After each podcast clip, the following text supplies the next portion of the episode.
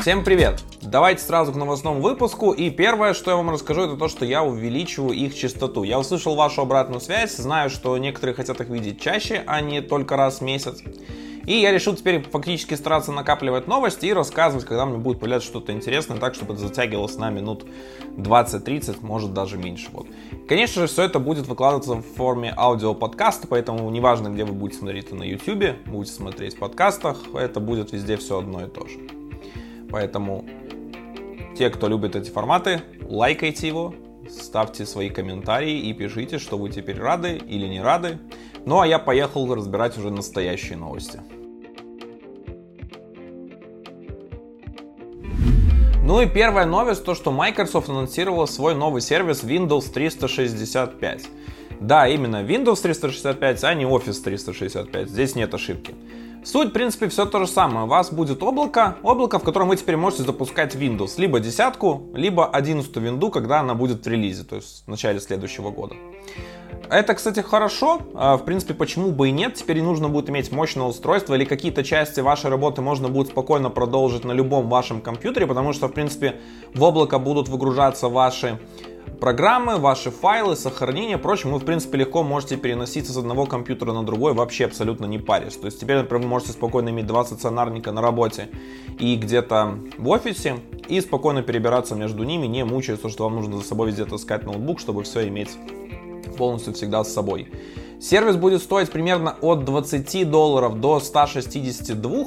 Э, это цена штатов. В России, Беларуси и вообще, в принципе, в, в СНГ цена, конечно, будет отличаться. В России, вот я смотрел, цена начинается от 16, э, от 2000 рублей э, и заканчивается около 4500. В принципе, цены сносные. Вот. Вопрос конфигурации, конечно, кастома, там Enterprise версии, но в принципе там можно прям очень мощные машинки себе получить с 8 процессорами 32 гигами. Нет, они не 4,5 тысячи рублей в месяц стоят, дороже будут стоить. Но, в принципе, вы можете получить себе такие вот штучки и наслаждаться ими. Я пользуюсь маком, мне, в принципе, вообще это абсолютно фиолетово. Я, на самом деле, быстрее жду, когда появятся полноценные нативные приложения чтобы использовать прожектор от JetBrains на iPad, вот прям полноценный не браузер запускать, а полноценном нативном приложении, потому что для компов оно есть, а вот как раз-то для планшета, для iPad моего мне его не хватает. 19 августа пройдет офлайн метап Kiwi для Android разработчиков. Вас ждет 7 докладов, в рамках которых команда разработчиков сервиса поделится опытом внедрения Kotlin Multiplatform Mobile, расскажет о фичи-флагах и единой системе обработки диплинков на основе кода генерации. Также разработчики Kiwi расскажут, что Кубер можно использовать не только для бэкэнда, но и для фермы девайсов для автотестов, поделятся опытом перехода на продуктовую разработку и также расскажут, как устроена работа в командах Kiwi, а также как продать фичи бизнесу. Программа мероприятия и ссылочка на регистрацию находится в описании к этому видео. Если вы не сможете прийти посмотреть его вживую, ничего страшного, все полностью будет транслироваться в прямом эфире, а также будут доступны записи после метапа.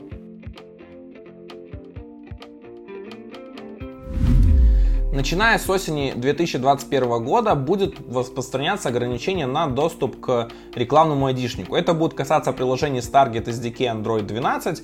И, в принципе, мы вступаем в новую эру, в которой у нас теперь будет все это убираться. Уже со следующего года, с 2022, и старые версии, которые работают с Google Play сервисами, не будут получать по умолчанию доступ к этому айдишнику. Чтобы вам его будет получить, вам нужно будет объявить специальное permission в манифесте, новый, который добавили в Google Play сервисе.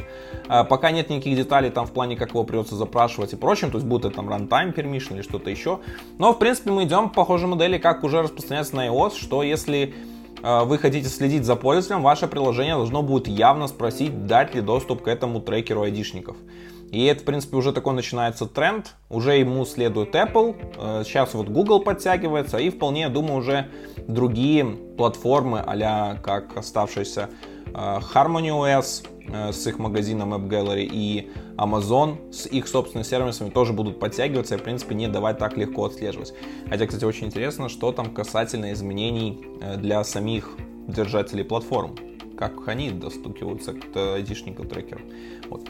Но э, с наведением нового ограничения появилась еще новая возможность, чтобы упростить вам отслеживание действий пользователя.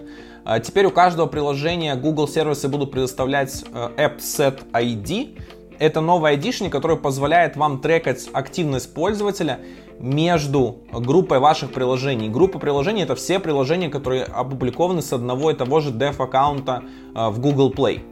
То есть вы теперь можете легко понять, что у вас пользователь сделал в одном приложении, и что, как это повлияло на какие-то действия в другом, связывать их и определять. Этот э, айдишник будет храниться довольно долго, то есть э, вы можете на него рассчитывать э, какое-то время, но не стоит полагаться всегда. То есть он может легко поменяться, удалиться. И, в принципе, когда все приложения с устройства вашего будут удалены, он тоже будет очищаться. Поэтому лучше спрашивать его каждый раз и не надеяться, что он прямо вот будет персистентный, потому что Google говорит это вот с двух сторон. Также ввели новую часть, что теперь ваш Google Play Dev аккаунт может удалиться – если, например, вы им год не пользуетесь, то есть не попользовался им год, ничего, никаких действий не происходит, его удалят из консоли, и все вам придется создавать заново и прочим. Вот, кстати, только не сказали, что будет с деньгами и прочими системами, и придется ли платить снова, если вы зарегаетесь снова из-под почты, которой был этот аккаунт. Вот про деньги никогда ничего не говорят. Важной частью про рекламный идентификатор станет независимо от того, есть ли у вас permission или нет. Если вашим приложением пользуются дети, или оно вообще полностью нацелено только для детей, вы вообще не имеете права этот айдишник получать, куда-то отправлять и что-то с ним делать. Поэтому, опять же, следите за тем, кто пользуется вашим приложением, какой у него возраст, и, соответственно, от этого отталкивайтесь, что вы можете сделать с вашим рекламным айдишником. Также начинает с августа этого года стартовать Safety раздел в Google Play. Теперь вам нужно будет явно указать, какие данные собирает приложение, как оно их шарит, как оно обеспечивает их безопасность. И все-все-все в этом вашем приложении должно быть, быть указано. А, заполнить эту информацию можно будет начать уже э, в конце этого года, в 2021, а к апрелю 2022 абсолютно все приложения обязаны ее указать и пройти ревью. То есть не только заполнить консоли все необходимое, но чтобы еще Google проверил и соответствия ваши были. Сами разработчики ответственны за то, что не указывают в этой информации. Если будут какие-то нарушения, то Google будет жестко банить, а, вплоть до удаления приложений и прочим, поэтому отнеситесь к этому с определенной долей важности и заполните честно, потому что Google все равно узнает. Важная новость, которая произошла в мире Android разработки. 28 июля релизнули Jetpack Compose. Наконец-то мы дошли до релиза 1.0. Причем уже даже успели релизнуть 1.0.1, в котором подтянули Kotlin 1.5.21, то есть теперь со свежим полноценным Kotlin можно его использовать. Ребята выкатили публичный роудмап, потому как будут допиливать фичи, потому что будет делаться хотят в э, осенью еще сделать релиз 1.1, то есть, в принципе, разработка не остановилась, там работы еще очень-очень много, то есть, чтобы доделывать, адаптировать. Э, в принципе, будем ждать. Э, уже сейчас можно спокойно начинать разрабатывать на Compose. Как минимум от себя рекомендую вам посмотреть на него внимание и простые экраны уже пилить на нем или перепилить, потому что, в принципе, в любом случае вы сможете откатиться на старый вариант, UI, то есть на основе View, либо комбинировать их даже в рамках одного какого-то экрана абсолютно безопасно, все это поддерживается. Конечно, на Android Broadcast я буду рассказывать про Compose, вы будете слышать про него довольно много в ближайшие полгода, даже год. Поэтому не расстраивайтесь, мы будем проходить с вами путь этот вместе, потому что мне активно внедрять его в продакшн не удалось. А сегодня я уже даже, кстати, придумал идею приложения, с помощью которой его можно реализовать и попробовать, и интересно рассказывать вам обо всем этом. Вот. А помимо того, что Compose релизнулся, JetBrains анонсировал релиз Compose Multiplatform в Valve. То есть теперь десктоп, веб и Android имеют общий интерфейс, их можно спокойно использовать в мультиплатформенных проектах и вообще, в принципе, насладиться всем-всем, что вы хотите. Бин, ты куда собрался? Посиди, сейчас я запишусь и выпущу тебя. Теперь у вас, в принципе, будет доступно все, что было раньше, новые возможности всякие крутые. Я знаю, вот, например, с Лешей Гладковым, автором канала Mobile Developer, активно мы общаемся. Они в Leroy Merlin уже внедрили себе Compose в Android части и активно хотят поэкспериментировать с тем, чтобы переиспользовать код мультиплатформенный, которого у них много и в десктопе. В принципе, иметь десктопное нативное приложение. Что, кстати, например, вообще не знаю, нужно ли сейчас в современном мире, потому что кто использует десктопные нативные приложения, кроме как профессионального использования, там какая-нибудь IDE, редактор фоточек, видео и другого. Пишите, кстати, если вот вы используете какой-то нативный софт, не профессиональный, а вот полноценный нативный софт. Начале июля прошла конференция Android Game Developer Conference, в рамках которой Google представила много новых упрощений для э, разработчиков игр, кто делает это под Android, и много важных новых обновлений, которые выкатились сразу же в бете 3, которая вышла сразу же по итогам этого ивента. А, там нам представили возможность управлять гейм-модом, то есть вот знаете, как у всяких производителей есть типа там турбо-бусты типа в играх или в каких-то приложениях или прочем, вот теперь появляется программный API для того, чтобы этим можно было управлять, а также приложения смогут получать теперь информацию о том, какой сейчас режим включен, что сделано, какие оптимизации нужно выставить. Например, можно понять, что пользователь хочет полный режим ускорения, выставить максимальную графику. Либо пользователь наоборот отключил этот режим и хочет экономию энергии, соответственно игра должна снизить потребление энергии, то есть там уменьшить количество кадров, сделать более простую графику, каким-то образом другим адаптироваться, чтобы соответствовать желаниям пользователя. Помимо этого в Android Beta 3 появились скроллящиеся э, скриншоты, наконец-то, спустя много лет, когда это есть уже у всех практически производителей на смартфонах Android, э, Google дошло это то, чтобы добавить это прямо в OSP. А, также появилась возможность э, искать на устройстве с помощью AppSearch, такой новый фреймворк. Вы могли уже слышать о библиотеке Jetpack AppSearch, вот как раз-то она и утилизирует на новых версиях Android вот этот фреймворк, а на старых будет какой-то использовать простой бэкпорт. AppSearch типа что-то нечто мощный какой-то поиск, впрочем, Google особо много деталей про него пока не дала, я еще тоже не успел в нем покопаться, но вот надо смотреть. Возможно, типа это а какой-нибудь Spotlight, как есть у нас на iOS, macOS, вот, и, соответственно, вот такой поиск, который сквозь все ищет, а, а не только поиск, который есть от Google в планках этих приложений, и, возможно, получим что-то действительно интересное и стоящее. Также появилось э, улучшение и ускорение автоповорота, Google сказал, что над ним поработали, теперь оно быстрее, плавнее и приятнее. Ну, хорошо, но как много у вас используется э, в вообще в реальной жизни автоповорот экрана, да и в принципе как много разработчики делают так, чтобы их приложения могли повернуть, там прям вообще вот единицы, кто это делает, и короче все равно будешь использовать только в портретной ориентации телефон. Ну и финальный API нам пока еще не выкатили. Э, финальный API и платформ Stability релиз будут в следующей бета, в бета 4, которая должна быть в августе.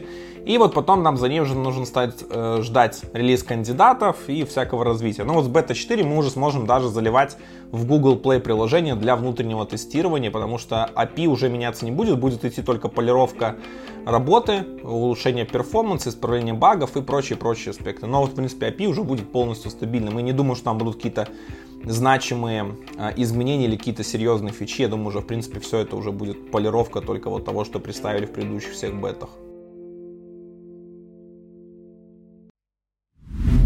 С выходом Compose нам также представили новую версию Android Studio Arctic Fox. Самое главное, что в ней произошло, теперь у нас там новое именование, новая схема вообще нумерации.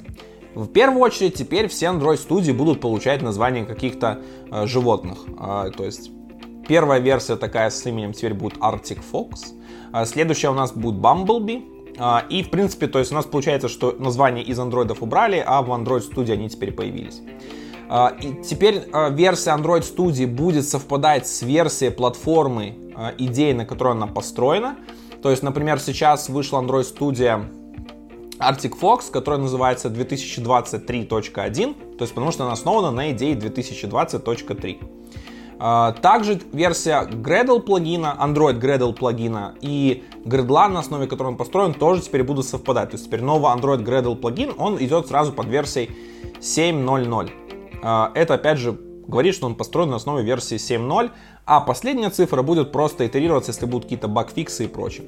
Следующая версия Android Gradle плагина вполне уже может быть сразу 7.2 или вообще может даже 7.3 быть, если они захотят это поменять. В принципе, то есть теперь будет легко понять, какой вам нужно Gradle обязательно поставить.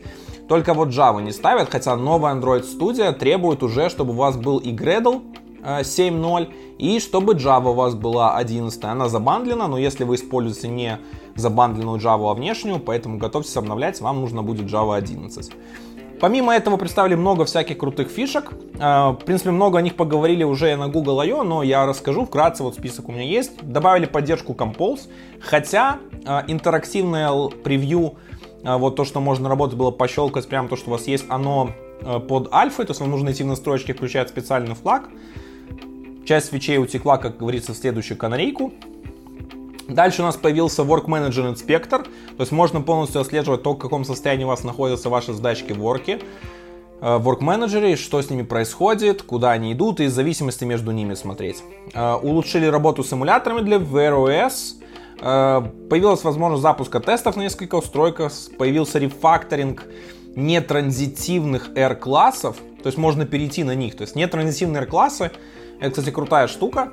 Она позволяет ускорить э, сборку вашего процесса и лишить вас части проблем, которые есть. Если вам интересно узнать вообще подробнее про вот нетранзитивные классы, как с помощью них ускорить сборку, пишите об этом в комментариях. Будет очень интересно э, узнать ваше мнение вообще, хотите ли вы про это узнать и хотите ускорить таким образом сборку. А, также еще появился Accessibility Scanner в Layout Editor для э, старого и нового UI, то есть для Compose. Э, появилась возможность экспорта данных из базы данных. Дата э, Binding стал поддерживать Stateflow. Господи, дата Binding еще живой. Эм, юнит-тесты теперь переехали на Gradle Test Runner, а не на свой собственный э, тест-раннер, который был в рамках Android. Э, ну и всякие проверки новые появились для Android 12, который должен релизнуться. Вот. Я слышал, что люди жалуются при апдейте на Android Studio, новую прочим. И своего опыта я могу вам сказать, как я мигрирую на мажорные версии Android Studio. Я делаю э, экспорт настроек, то есть он сохраняется в специальный jar файл, я потом полностью совершу Android Studio старый, вообще под ноль, с настройками, со всеми кэшами, Gradle, вообще, короче, чищу все под ноль, ставлю начисто новую версию мажорного Android Studio и настроечки просто а, потом им, импорт делаю, и они у меня разворачиваются снова, я, в принципе, могу ими пользоваться. И вот так я избегаю полностью всех проблем. Рекомендую попробовать вам этот способ тоже. США в 4 или 5 штатах запретили продажу мощных компьютеров. Э, в общем, в США подсчитали, э, какой рост идет потребление энергоресурсов, вообще электроэнергии, и посмотрели, что если такие темпы будут продолжаться, э, то в 2040 году выработки электроэнергии просто у них не хватит, оно будет намного превышать потребление. И, короче, придется это искать где-то извне, то есть э, сплотить, либо строить какие-то дорогостоящие атомные электростанции еще. В общем, типа, не экологично, не хорошо. И Штаты, несколько штатов запретили продажу мощных компьютеров. То есть теперь купить какие-нибудь крутые себе там Dell Alienware или что-нибудь подобное, типа там с пушкой, которые жрут кучу ватт у вас и видеокартами там мега-мега у вас не получится. Но никто не мешает вам собрать их там из отдельных комплектующих, либо привезти из других штатов. Хотя, насколько я знаю, американцы любят, чтобы у них было все и сразу, и, в принципе, чтобы еще ездить куда-то, все, ну, прям должны быть очень большие любители. Хотя, учитывая, какие сейчас там цены на все прочее, может, кто-то люди и съездят, потому что это сейчас выгоднее куда-то съездить, купить подешевле. Apple заявила, что стоит ожидать дефицита iPhone 13, а Samsung отказалась от Galaxy Note 21. Э, в принципе, шаг довольно логичный, но всему причиной не то, что компании не хотят зарабатывать и прочим, причиной все к тому, что сейчас идет полупроводниковый кризис, и компании просто боятся не обеспечить достаточное количество производства и вовремя поставить устройство. И особенно, как все еще борются за производственные мощности, я думаю, особенно перед сентябрем и вот перед выходом нового айфона всякие TSMC и Foxconn и прочим компании-сборщики и производители железяк будут отдавать предпочтение Apple компании, потому что их телефоны всегда будут хитовыми, ну, по крайней мере, в ближайшее время, поэтому на них можно больше заработать, получить и выстроить хорошие отношения. Так что даже если у Apple будут проблемы, в принципе, то стоит ожидать вообще печальных времен для нас. Надеюсь, что в 2022 году ситуация исправится и мы куда-то будем двигаться лучше. Я вот очень боюсь за макбуки новые, которые могут тоже пострадать из-за этого кризиса и вообще что там будет. О, я его очень-очень жду. Ну а совсем недавно произошла презентация Pixel 6. Произошла она в очень необычном формате. Нет, не то, что его уже можно купить или пощупать или понять. А, Google показала блогерам инженерные образцы, показала вообще, что такое Pixel 6. Она на своем сайте уже официально заанонсировала его, показав дизайны. Да, все те сливы, которые были, они верны. А, я не рад, что Pixel 6 новый такой. Но самое интересное, что Pixel 6 у нас будет два. А, Pixel 6 и Pixel 6 Pro. А, какие изменения вообще главные происходят? Самое главное, первое изменение, которое произошло, теперь он будет работать на собственном процессоре Google Tensor, который будет только в пикселях. И его фишки сконцентрированы на а, искусственном интеллекте, на машинном обучении, вот на этих вещах. То есть прям крутой процессинг всех вещей. Блогеры говорили, что там Google прям нереально показывал, как там он быстро может переводить, а, как анализировать изображение и прочее. Вот прям крутые очень скорости. А, и вот это классно, но посмотрим, что будет, кстати, в самом релизе, потому что сейчас непонятно вообще, что будет с устройством, потому что релиз устройства все так же состоится в октябре. Сейчас был такой фактически спойлер и немножко работа на опережение всяких утечек. Помимо этого, э, из ключевых особенностей датчик отпечатков пальцев теперь уехал под экран. Э, я этому не рад. У Гугла был прекраснейший датчик на э, крышке. Я вот пользуюсь Samsung Galaxy S20 FE. У него датчик под экраном, а, и это просто жесть. А, я очень рад, что так сделали. Сделали бы старый добрый датчик. Вот вообще идеальный датчик мне очень нравится в кнопке выключения. Ну, типа, это ладно, это немножко отошли. А, также, помимо того, что обновили процессор, теперь будет обновленный чип безопасности, то есть Titan M2, то есть будет новое поколение чипа, и, скорее всего, он будет как раз-то встроен вместе, собран на одной подложке с процессором Google Tensor, то есть Google теперь может все это уменьшать, впрочем. А, и, в принципе, больше это особо ничего не известно. Там, ну, флагман прошка получит там больше камер, получше, будет посильнее, больше разрешений, ну, как, в принципе, стандартно, то есть. А, и пока мы ждем каких-то деталей, в принципе, все это очень интересно, многообещающе, но из ответов главы отделения по разработке устройств ожидать можно очень высокую стоимость в районе 1000 долларов, потому что Google хочет позиционировать телефоны как э, флагманы, суперфлагманы, то есть где-то вот на уровне Galaxy S20 Ultra. И поэтому, пока они доедут до нас, то мы можем получить всю стоимость 1330, а еще учит, э, 1300, 1300 долларов, а еще всех перекупов учитывая, мы вообще получим и все полторы, поэтому просто жесть. И не знаю, если вам повезет, вы можете приобрести их э, за границей, может вот это будет более-менее адекватное приобретение. Но, в принципе, ждем октября, чтобы получить все финальные детали и узнать, что же там будет такого нереально крутого от Гугла с их новыми разработками.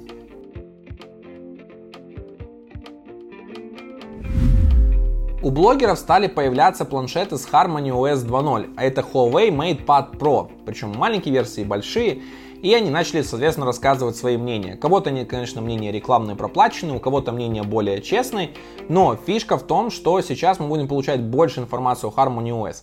Например, один из западных блогеров провел сравнение в плане плавности и заявил, что прям Huawei сделала операционку, которая плавнее даже iOS. Трудно вообще, в принципе, даже понять, какую методику он там проводил, как он это сравнивал, прочее, потому что, в принципе, разные анимации, разные операционные системы, разные принципы их работы и какие приложения он сравнивал, опять же, тоже очень сильно может влиять. Поэтому надо ждать реальных отзывов, посмотреть, когда эти устройства появятся уже тестировщиков каких-нибудь, э, которые прям хардкорно разбирают это все профессионально и хорошо, и до разработчикам, кстати, достанут эти девайсы и тоже оценить, что они смогут сказать о работе с ними. Поэтому ждем. Я думаю, до конца этого года нас в этом плане будут ожидать всякие интересные новости, которые нам позволят понять, что же там сделала Huawei и что сделать с Android теперь. Это все самые интересные новости, которые я собрал за последнее время. Надеюсь, вам понравился такой легкий формат, в котором я все это преподношу. Пишите в комментариях, кстати, обязательно, как он вам, потому что это способ связи, с которым я могу вам поддерживать и что-то поузнавать о том, что вам нравится или не нравится, и куда-то двигаться. А также обязательно пишите, как вам новый Google Pixel 6, который представили, пока, в принципе, только даже рассказали. Откиньте вообще вопросы про цену и прочим. Вот просто давайте разберем его как технологическое устройство, как потенциал, которого мы ждем. А, взяли бы вы его себе, не взяли? Давайте обсуждать это в комментариях.